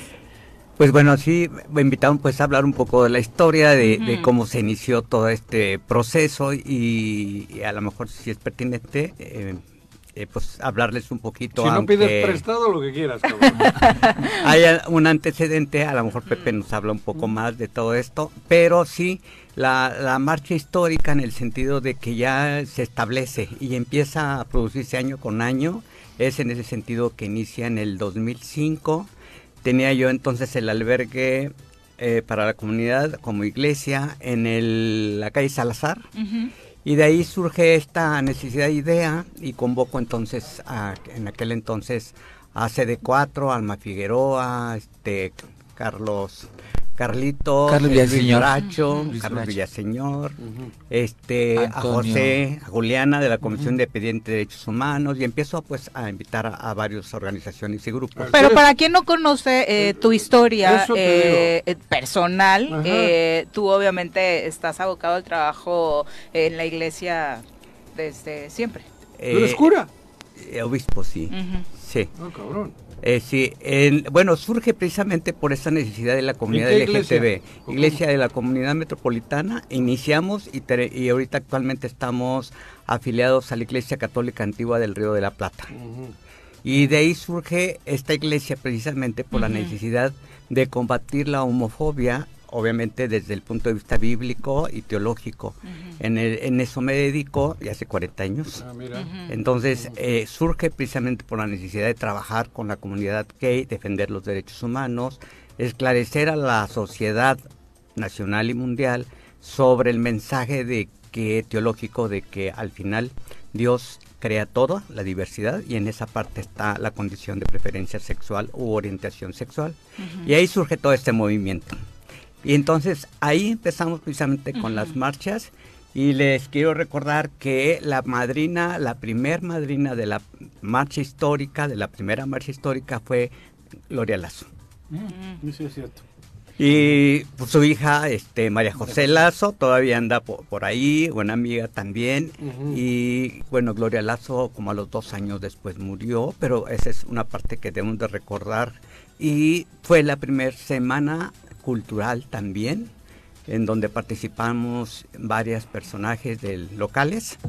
Y pues bueno, creo que la semana cultural ya no se repitió con cada marcha. Ujú. Pero bueno, está el, el Festival Somos, Diversidad Somos, donde también ahí acoge toda esta parte. Creo que esa es bastante larga porque creo dura un mes. Entonces, eh, con César Guerra, entonces yo creo que esa parte se cubre. Pero sí, esa parte histórica eh, era bueno recordarla en el sentido de que participamos pues, varias personas. A ver de quién te acuerdas. Sin Yo me acuerdo ahora sí que de Manuel Carmona, este Pati Bedoya, me acuerdo bien de, de Antonio Ortega. Ortega, Ujú, de eh, eh, Mirna, eh, CD4 también también. este Luis Bracho. Carlos Villaseñor, que, que eh, Carlitos en paz descanse donde quiera que esté, sabe que a ellos, este, mucha gente joven, pues eh, ahora sí pisa y pueden darle la mano tranquilamente, ¿no? Porque fue la primera marcha y pioneros, y pioneros ¿no? Que fueron ellos para que nosotros podríamos tener, pues todavía falta mucho porque falta mucho. falta mucho. Pero bueno, bueno en 18 también años, pues tenemos pues tenemos en 18 años pues ya una ley de identidad. No, para terminar de presentar, ah, digo que por cortesía eh, también nos da muchísimo gusto recibir en cabina un gran amigo nuestro de los colaboradores, en este caso pioneros de este programa, nuestro querido Hugo Rodríguez, en su momento mejor conocido como La Torre, uno de los personajes que al inicio pues se llevaba todo el, te robaba cámara, Juan, te quitaba rating. Me quería robar otras cosas, pero solo te robaba. ¿Cómo están? Buenos días. Qué, qué, qué emoción, siento muy bonito, siento muchas cosas y y mira, Dios quiere y salga yo con Sugar de aquí. Porque así como lo ven, un día todo esto fue mío. Pero volteaste a ver hacia Temisco y ya no, hacia el País Vasco. Hasta, lo, pusiste descolorado al güey. Quiero decirles que yo estoy patrocinando, conocí seguramente a Juliana Marín. Sí, claro. Y a Isidro, este, ¿cómo se llama? Este, Añorbe. Isidro Añorbe. este, y con gusto aportamos porque creo que... Eh, Queriendo cambiar el tema, Carlitos. ¿eh? se está distrayendo. creo que el movimiento tanto de, la lucha feminista como el movimiento de la comunidad LGBT hoy, en este momento de la historia particular de México y del, mundo, están siendo eh, punta de lanza de, de, la lucha por las libertades democráticas. ¿no? Y eso no se ha concluido. La verdad es que ahorita que estaban recordando, que me acordé de, hace tantos años, este, pues ya viéndolo en retrospectiva ya hay avances, ya hay avances significativos. Falta mucho todavía. Como lo, lo que platicábamos el otro día con, con nuestra colaboradora de, del tema feminista, ¿no? También ya viéndolo con Nat Carranco, viéndolo ya en retrospectiva de aquella primera marcha de las putas que, que se dio eh, si mal no recuerdo, en 2010. A 2010 a la fecha, bueno, ya hay un trecho caminado de cambios institucionales importantes. ¿Cómo lo ven ustedes? ¿Se ha cristalizado? Y, bueno, yo, yo hablo en esta parte, ¿no? no es, para mí se me hace como que falta de respeto eso de la marcha de las putas, ¿no? Porque creo que una puta es una trabajadora sexual que se tiene que levantar, maquillarse, bañarse y pararse en la calle. Y, y, creo que no agarra y se levanta y sale ahora sí que con las lagañas y pararse, ¿no? Yo pienso que para mí se me, se me hace una falta de respeto puta, ¿no? Pero en aquel momento eh, la, marcha era un juego reivindicativo de... En aquel momento, ¿no? Pero ahora, ahora pienso que este, ya nombrarlo como que se me hace ya no tan ético, ¿no? Porque pues ya pasó a, pasó a la historia, ¿no? Porque si vamos a hablar, si vamos a hablar, si vamos a hablar de que cómo nos llamaban a nosotros, también ahora somos unas mujeres trans, ¿no? ¿Cómo ahora pues quién sabe cómo nos llamaban, que yo ni me quiero, yo ni me quiero acordar ni porque pues era muy discriminatoria, era ofensivo, te lastimaban psicológicamente, porque ibas por la calle y te gritaban lo peor, ¿no? Entonces, ahora creo que ha cambiado, ¿no? Como ha cambiado la tecnología. Antes años escribíamos a máquina. creo que ya si ni se acuerda uno de la máquina ni, ni de Hay un libro que retrata esa discriminación de una forma terrible que se llama El vampiro de la zona rosa. de los eh, univeros casi. Exactamente, eh, que, que, retrata esa manera de, de, discriminación y de segregación histórica eh, con respecto a la comunidad LGBT, que creo que no puede volverse ya a repetir. Ya estamos, aunque todavía haya mucho homófobo en, en muchos lugares ya no es ya no y la, y la reflexión siempre es positiva de dónde partimos hacia dónde vamos y qué se ha logrado no y es parte de lo que trata de visibilizar esta marcha. Bueno parte de la diversidad es precisamente esta visión o maneras de ver cada persona las cosas. Hay otros grupos que inclusive se, y o no pero que se, que se toman la atribución por ejemplo decir eh, soy sí, puto, sí, es esa parte de la diversidad también de opinión y de creencia, parte de la diversidad que también tenemos que respetar como lenguaje inclusivo. Hay gente que le gusta, hay gente que quiere, hay gente que no quiere, en fin, yo creo que igual, yo creo que esa es parte de lo diverso y pues cómo imponer a alguien algo a fuerza, ¿no? Entonces, el, hay grupos que se dicen soy sidoso, por ejemplo, ¿no? Es un término que a la gente le Era lastimaba y 80. que era despectivo. Entonces cambian y tienen esa cultura de cambio. Pero hay grupos jóvenes en la actualidad que se ponen y soy sidoso en el sentido de reto, mejor me atribuyo esta palabra Antes para de que, que, me no me lastime. Ujú. Poncho, No, en ese sentido, como, como bien lo dices, esa palabra en los 80, cuando empiezan los casos de VIH en todo el mundo, era bastante ofensiva. Que tú fuiste de los pioneros en Morelos, yo me acuerdo, Sí, de estos CD4, programas preventivos. El grupo CD4 lo fundamos junto con, con estos personajes que, me- que mencionaron. Eh, ¿Y qué ha pasado en este tiempo, Poncho? Pues nosotros nos conocemos desde el 97, que estuve yo participando también ahí contigo en la iglesia de la comunidad metropolitana. ¿Qué, qué avances has podido tú detectar en esta lucha de los derechos sexuales, eh, de los derechos de la comunidad lésbico-gay en, Meji- en, en Morelos? En? Bueno, como decían, el proceso y el, y, y- y el avance de toda esta cuestión legal, porque lo más importante es que ya se legisló esta cuestión del derecho al, al matrimonio de personas del mismo sexo, la adopción eh, para parejas gays, de niños y niñas y la identidad de género. Este es yo creo que de los grandes avances que ha habido, representatividad en casi todos los municipios. Todavía anda con chorrillo el obispo. Perdón, sí, Todavía anda con chorrillo el obispo. sí, todavía. El otro obispo. El de la competencia. Siempre va a andar con chorrillo. Sí, Siempre creo. Que no es muy acertado esa, ese personaje, ¿no? no, no, no, para nada. Pero pero pero también yo creo que eh, en ese sentido ha, ha habido un gran avance yo ahorita en matrimonios homosexuales eh, espirituales llevo por lo menos al año como 20 matrimonios eh, de gays y heterosexuales como el 80%. Entonces, esto habla eh, del gran avance que ha habido. Libertad, Ya habla de libertad. hay, pues bueno, los activistas éramos muy poco en aquel entonces y ahorita puedo contabilizar en el estado de Morelos, yo puedo decir que ya son docenas y quizás unos cientos ya en donde se participa en todos los niveles, Que eso también es súper importante, ¿no? Claro, que sí. realmente quien está dentro de la comunidad eh, tenga un papel eh, donde se alce la voz, donde se vele, se cuide y se luche por los derechos, ¿no? ¿Se ha dado bien esta integración entre las nuevas generaciones, los pioneros? ¿Están trabajando realmente de la mano? Pues sí, yo- justamente eh, soy como el, el bebé del, del comité. Justamente estamos tratando como de, de que sea diverso. En, en este sentido, em, la expresión que traigo ahora eh, creo que habla de una inclusión también por parte de ellos. Me han, me han recibido muy bien. Em, creo que Porque estamos no te conocen, como- güey. Espera que te conozcan. ¿Qué me miras, güey? No es cierto, ¿eh? No, sí, No hagas pero... caso, son rumores. Son rumores. Yo, yo le quiero preguntar al padre, ¿no nos puede casar ahorita? Digo, tenemos testigos. Tú y yo. El secretario No se del ayuntamiento, sí, ¿no? doy- yo doy fe. Avala.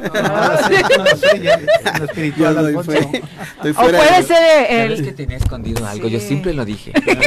Algo tiene que tener escondido. Era yo. No. Era yo. Eh, Pues eso de escondido vemos, ¿eh?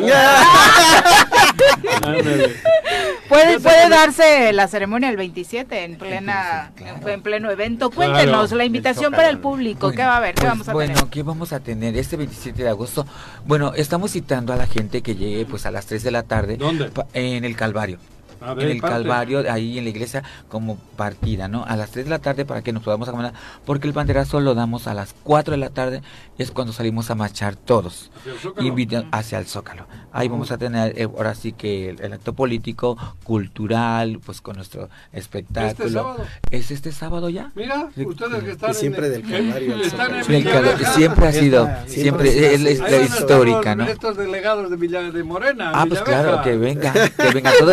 Muy bien, la marcha es para todo mundo. Por eso. Sí, todo mundo tiene que a asistir. que No, de- de- todas las, todas las or- eh, orientaciones sexuales forman parte de la diversidad. Como Y va a Sí, haber claro. evento en el Zócalo. Sí, claro, sí, en tenemos ahora Un sí cartel súper amplio, súper Aida. amplio, Sí. este, bueno, tenemos a la compañera que va a conducir este Alex Sol, la gorda. querida Va a Alex estar, Sol. va a estar mi compañero y amiguísimo Sí. Pepe Montes No, de la ahí ya te la conducción. bajó Arturo. Arturo Ortiz. Sí, Sí, ahorita No está ahorita está con. Arturo. Está con Arturito. Está bien. Pero Sí, ya regresé yo. ¿eh? Ya regresé yo. Eso.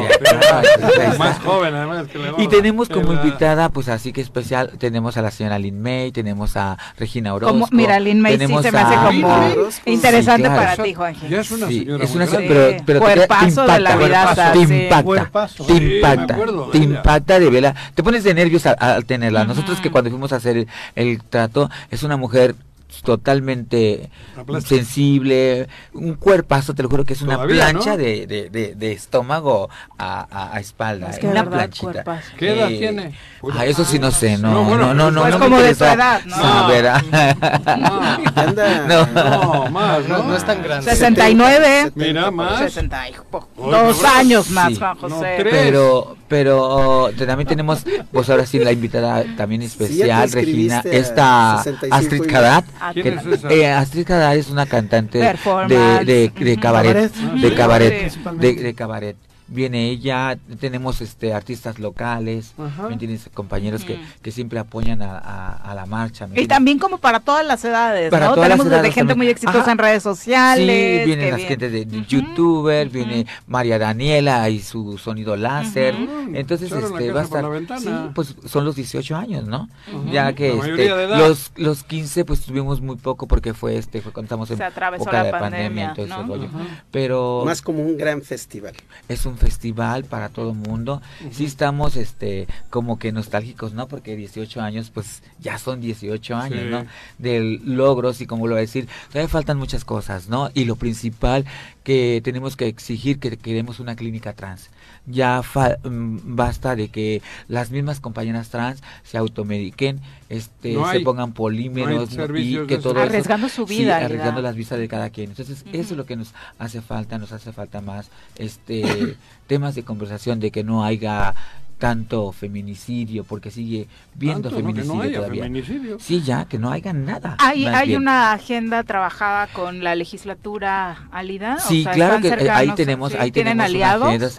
Sí, sí, tenemos aliados, pero este hay que estarlos correteando, ¿no? Porque nada más este los tenemos de aliado, pero siempre cuando hay que estarles toque y toque a la puerta, ¿no? Porque hay que meter las iniciativas, hay que estar con ellos, que todavía falta mucho por esta Falta gente. voluntad.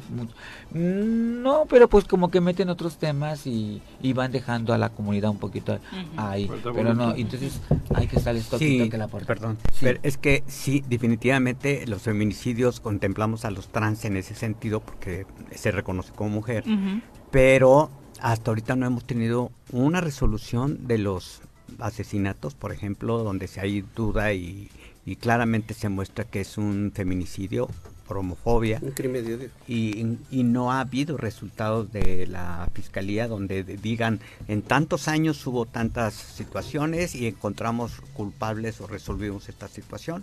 También es en el sentido que también se está peleando para que haya por lo menos an- cada año una declaración de todas estas situaciones donde no se esclarece nada. Bueno, yo creo que Procuración de Justicia en realidad no hay nada en el país, pero pues es parte también de la lucha ¿no? y del trabajo. Sí, claro, aunque tengamos alianzas con Fiscalía, Derechos Humanos, Salud, este, son esas alianzas que también hemos logrado, ¿no? Que hemos tratar de sensibilizarnos con ellos, tratar de hacer alianzas, pero sí todavía nos falta mucho. No es bueno que nos den. Eh, eh, Hugo, cuéntanos un poquito qué más tenemos en la marcha.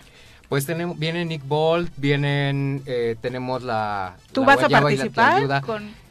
Como parte del comité voy a estar en el banderazo, este, y todo el recorrido, ¿no? Este... ¿Necesitas pareja? Eh, A mí no me pues, mires. mm, Vete con Arturo tú señor también, si me lo prestan un ratito Te ese lo día prestamos, para por controles supuesto. remotos, no te preocupes, no. No para otra cosa. Este, invitar a, a toda la gente, a las mamás a que lleven ¿A eh, qué? a las mamás, a Ah, que lleven a sus hijos. mal, ha habido mucha apertura, volviendo un poquito al, al tema de la inclusión, este, a que salgan, que lleven a sus mascotas, lleven a sus em, familiares, ¿no? De repente como parte del colectivo de nosotros es em, contaminar un poco nuestro entorno para llevar este mensaje y que poco a poco de- vayan desapareciendo estas prácticas de los transfeminicidios, de, de los crímenes Y de los odio en general. prejuicios, Los ¿no? prejuicios, Yo recuerdo que prejuicios. incluso hace 18 años, bueno, no los 18, pero cuando nacieron tus hijos ibas a las marchas con, Con tus ellos, hijos pequeños, ¿no? sí. Eso es importante. Estamos Hay- muy lejos de alcanzar el el hombro, nivel de, de festivales como el de San Francisco. o ya estamos cerca? Desde el punto de vista En la Ciudad de. México yo creo que Sí. este esta Fue marcha fue maravillosa, impresionante, ¿no? ¿no? Creo La que de fue este año, sí. muy impresionante. Multitudinaria la organización, la verdad. es que- Fíjate ahora que tocas ese tema. Fíjate lo que ha evolucionado. Yo llevaba a mis hijos y algunos me decían, Juanjo, ¿cómo haces eso? ¿Por qué los llevas? ¿Por qué los llevas? Van a salir putos. Qué irresponsable. Sí. ¿Cómo eres? ¿En serio? Sí. Sí. Ha evolucionado todo eso, supongo, ¿no? Digo, Sí, claro, a ya mí me tenemos, madres, pero este, hay familias este, que no tienen ahora familiares de la diversidad y nos acompañan. Tengo, ahora sí que, como saben, soy estilista, tengo muchas clientas que me acompañan, van a, a mis eventos, porque mañana tenemos un evento para quien quiera ir, mañana tenemos el último evento en Enigma Bar Show. Este evento es para recaudar fondos, porque todavía nos falta mucho, nos falta mucho, ahora sí que para terminar los gastos de la marcha. Entonces mañana, ojalá y me pueden echar la mano. Arturo Ortiz tiene más lana. Sí, Sí. Pues, la tiene guardada. no no seas codo. No, ni madre, güey. Eh, voy a dar show, va a estar mi compañera gobierno. Ivana Majul y va a estar como, con nosotros como cada noche y cada fin de semana Alex Olagorda cantando y mariconeando como ella solamente lo sabe hacer. Qué- Y qué impresionante entonces, la gorda, este, sí. Pues mañana tenemos la última fiesta, esperemos que nos vaya bien para que pues podamos terminar con una marcha super padre. Pues muchas gracias y todo el éxito. Hay un dato importante. I- INEGE eh, hace como un mes publicó las en- eh, encuestas sobre la presencia de comunidad LGTB en la sociedad y los jóvenes y las jóvenes por esa libertad de ser, de ese trabajo que se ha visto donde ya se transparenta y se reconocen los derechos, se autorreconocieron como atracción hacia el mismo sexo 33% de la población joven. ¿Sí? Sí, ya en las estadísticas que teníamos clásicas, digamos que se estimaba Pero un eso 10%. el obispo de Guadalajara locura. Eh, ah, sí, claro. ¿Cuáles eran las estadísticas clásicas. Alfonso? El 10%. El 10%. Esos eran los reportes que tenía a nivel internacional. Pero ahorita con esta nueva declaración de INEGI, este, habla de la capacidad de perder el miedo, ¿no? De autorreconocerse. Sí, claro. Yo creo que es eso, es importante, ¿no? Aclara, 33% de las y los jóvenes se autorreconocen como eh, con la misma preferencia sexual al mismo sexo. Y seguramente no es que antes solo hayan sido ese 10% que se No. asumían, No. eran los miedos que impedían que revelaras. ¿no? Lo- que lo- tu preferencia. Lo platicamos en algunas entrevistas, no sé si contigo, Ali, o contigo, de pronto ver a jóvenes de 18 años, 17 años de Más mano chicos, todavía más sí, chicos, más este, chicos. Yo hombres, tengo- mujeres, parejas. mujeres este, trans, era muy ¿no? difícil que, ahora ya pueden llegar y tengo hemos llevado casos como también tengo el albergue no casa de las muñecas Eh, ese albergue pues tuvo dos chicas menores de edad y una de sus papás pues ya otorgó su cambio de identidad y ella va a cumplir 17 años aparte es una chica trans muy guapa aparte muy inteligente es, nos da clases de inglés ahí en el albergue Es muy joven. muy joven ella va a cumplir apenas 17 y ya tiene su cambio de identidad. Sí, muy, y, y otras chicas que también, eh, que le íbamos a hacer los 15 años, pero ahorita ya se fue por ahí, pero también hizo su cambio de identidad. Ella también iba a cumplir los 18 y era menor de edad cuando le hicimos el Solo cambio es de cambio de carrocería. Pues sí. Digo, Sí, claro, porque ¿Y nada más es como identidad? identidad, pero legal. la verdad que ese avance ha sido y fue lucha de todo el colectivo, tanto de César, de Samantha Arellanos, de y, este ¿Tú le maquillaste acá a la torre? ¿Quién te No, maquilló, ella güey? se maquilla sola. Sí. No diga. Sí, Sí, claro, es un artista. Sí, se levanta a las 5 de la mañana a pegarse Ay, piedrita por Ah, piedrita. Sí. Todo por venir a gustarte, Juanji. No, ya, A, re- a reconquistarte. ya saliste de mi vida. ¿No te gustan los brillitos? No, sí, no, este ¿No? güey ya no. La boina es muy española. No, pero la es Sí, yo, yo- la boina. yo me vine en chica vasca, o sea. Oye, Fíjate, Si no puedes, no repartas. Fíjate. No, yo ya le he dicho que no, güey. Yo ya lo negué, güey. Ahora te miro a ti. o sea, Mira qué sexy su overall. Sí, ¿verdad? Transparencias, Viene, viene trans- ¿no? en Con transparencias y todo. todo. a, a él le gustan las transparencias. Ah, sí. Me gustaba, ya no. Oye, pero Saliste de mi vida, ya no. juras, juras. Bueno. Donde hubo fuego, cenizas quedan. Sí, cenizas- Muchas gracias por acompañarnos. Oye, Sí. y a- y a- Ujú. nada más para, para concluir a nivel eh, del comité, hacer un, un agradecimiento retrospectivo al programa en general, porque eh, yo estuve colaborando en 2004, pero ya había habido Jorge González. Entonces siempre ha sido un programa que, que ha sido súper inclusivo, Inclusivo. y que ha tenido siempre este factor LGBT. Así que muchísimas gracias. La verdad, felicidades también porque eso es un gran logro en 18 años que han estado con nosotros, cubriéndonos las marchas, este, apoyándonos para que la para hacernos esto más visible, ¿no? Que no quede en el olvido esto. Y bueno, nada más recordar que ah, también reconocer de los antiguos a que dio cobertura amplia fue la jornada con el en aquel entonces Paco Guerrero. su director no Y- aparte y Jaime Luis. Jaime Brito Jaime Luis y Machín que también participó Juan Machín de la cultura joven de todos esos grupos pues esta- establecieron y apoyaron todo este movimiento. Yo pienso que, que, que todos los medios en Morelos siempre han sido este, Algunos aliados. tenían resistencia Para ¿eh? publicar, Ah, pero Híjole, mira bueno, que en el 2000 que realizamos la primer marcha con 15 personas, sí. solamente la cobertura la tuvimos de la jornada Morelos. De ahí en fuera, palabra. Por obvias razones, ¿no? ¿Quién estaba en aquel entonces? Paco Guerrero. Paco Guerrero, el director de la jornada. Oh. Pero en esa marcha que además muy poca gente de Morelos participó, uy, los medios de comunicación, Como si no hubiera pasado. no. Es, es gracias a la lucha que se realizó que cuando retomaron ustedes. ustedes Ujú. el trabajo. No ha sido que los medios, hay algunos medios como este que sí son abiertos, pero hay otros que tuvieron que aprender a abrir las Sí, puertas. claro. Muchas gracias por acompañarnos. Gracias la a invitación ustedes. el sábado para que todo el mundo asista. a las las 4 tres de de la tarde. Bueno, a las 3 estamos para iniciar a llegar, para salir a las Para salir a 4. las cuatro. Perfecto. Y, y ahí vamos a, a pasarnos las padrísimas. Eh, tratar de que no ir tan encueratrices para que sea una marcha De mí no vas a pacífica, estar ¿no? hablando. Ah, no. Porque, va- porque vaya a llover. Porque vaya a llover. Y, a mañana, mañana los esperamos en Enigma Bar Show, porque la verdad, este, tenemos la última fiesta que es para recaudar fondos. Y después vamos a empezar con otras fiestas. Perfecto. Muchas gracias por Gracias a acompañarnos. Gracias, Hugo. Gracias Gracias. Al contrario, siempre abierto el espacio para este tema. Nosotros ya prácticamente nos vamos, Carlitos. Muchas gracias por Gracias acompañarnos. a ti, Viri, a Juanjo, a Pepe. Si llega por multa este por espacio. tus groserías, No, te la voy a me la guardas. ¿eh? Pero viste cómo me cayó. claro, sigue indignado el señor. ¿Viste cómo me cayó? Vino bravo, vino bravo, es que Carlos. no viene bravo, como le han unos memes que no sé Lo qué, empoderan. que no. Se me empodera. Me empoderaron, cabrón. Qué bárbaro, Carlitos. Eh, Eh, Las cosas hay que tomarlas de quien viene y con mucha Alex Pisa. alegría. Y para adelante. Sí. Pisa, Y para adelante. Porque además bien burdos, ¿no? Sus Es portales. Roy Basabe, un abrazo. Yaret Trujillo, te mando muchos saludos. Alberto Caballero, hasta Mazatepec, también muchas gracias por acompañarnos. Nosotros ya nos vamos. Pepe, muy buenos Gracias, días. Buenos días. Adiós. Señora Rece, buenos días. Los esperamos mañana en punto de las 7.